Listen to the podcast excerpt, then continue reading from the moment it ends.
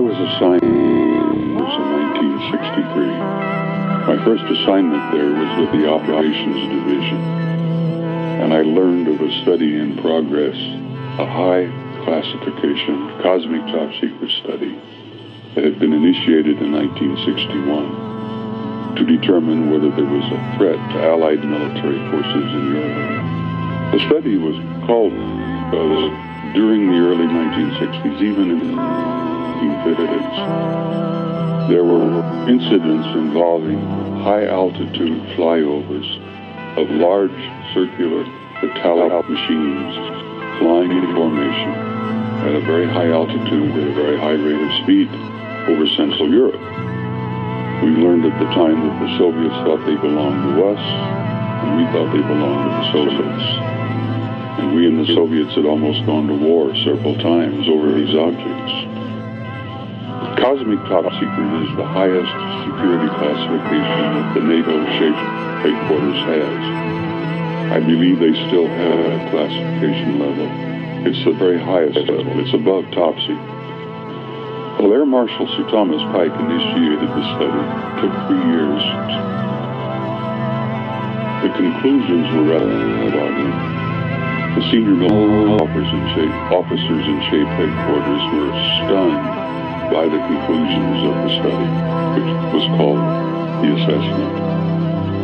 The conclusions were that the planet Earth has been under a detailed, extensive survey by several extraterrestrial civilizations for many, many years. The study concluded that the survey has been going on for centuries, maybe even longer. They indicated that there was a high intelligence involved, extremely high technology involved. The technology that had been demonstrated was at least a thousand years beyond anything we could imagine. The technology was so intricate and so advanced that it was almost appeared to be magic. The final portion of the conclusion was that there did not appear to be any kind of malevolent or hostile threat involved, because if there had been, there was absolutely nothing we could do. There was an extensive annex based upon that. one of the UFOs had crashed in northern Germany right near the Baltic Sea. It had crashed very near where the Russian British zones came together. This was a disc that was uh, 30 meters across in diameter and 5 meters thick.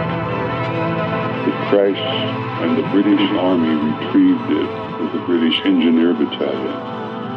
And they somehow learned how to take the object apart.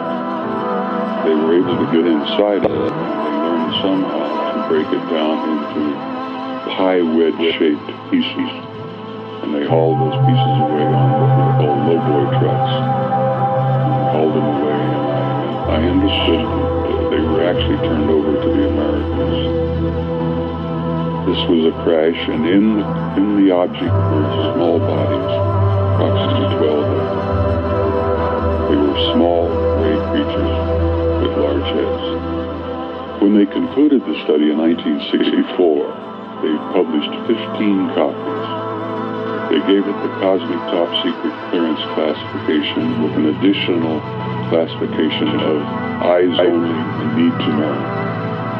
One copy was provided to the Secretary General of NATO. One copy was in the personal possession of General Lyman, Lyman Lemnitzer, who was the Supreme Allied Commander. And copies were provided to most of the senior military representatives for the NATO alliance at that time. I think the German government knows full well what's going on. I think they're well aware of the assessment. And I know that there's a German agency, a very high level German defense agency, that is involved with UFO research. Every major allied organization and allied nation in Europe has an office, an agency, a high-level representative who works on UFO research. The implications of the conclusions of the study were so astounding that the decision was made that they could not release this information because it would be terribly disruptive to the populations of Europe and the United States, actually to the populations of the world, that we were being surveyed by highly advanced, high technology extraterrestrial cultures. One of the major conclusions was that in one of those civilizations, the people looked exactly like we did. And that troubled the military people in SHAPE headquarters because it became quite a bit of that these aliens could put on a suit and a tie and a sport jacket, sit next to you in a restaurant, sit next to you on a bus, or walk up and down the corridors of SHAPE headquarters and you'd never know. That troubled the generals a lot. The evidence seems to be overwhelming to me we've had an intimate interrelationship with them for several thousand years. I have concluded, as has, as has Zecharia Sitchin, that the human race has probably been treated here by high intelligence civilizations from other places. I think those who placed us here, those who have been intimately involved with our genetic manipulation and growth, are interested. I think they're concerned think they are related to us. And I think that that's why they're so involved. One of the conclusions of the study was that there was a program or a process sometime taking place. There seemed to be some sort of a planned, organized procedure unfolding. They had evidence from the study that this phenomenon had been going on for a very, very long time and there seemed to be some kind of an intelligence involved. They never were able to conclude what that would be, but uh, that was quite uh, quite a concern to the senior generals because they didn't even at that time know what the, the motives were for these extraterrestrial intelligence. I've been studying this phenomenon for over 30 years, and I'm convinced that uh, we're reaching a point where not only do we have to educate the people of the planet, but I think the aliens themselves are going to make themselves known before too long.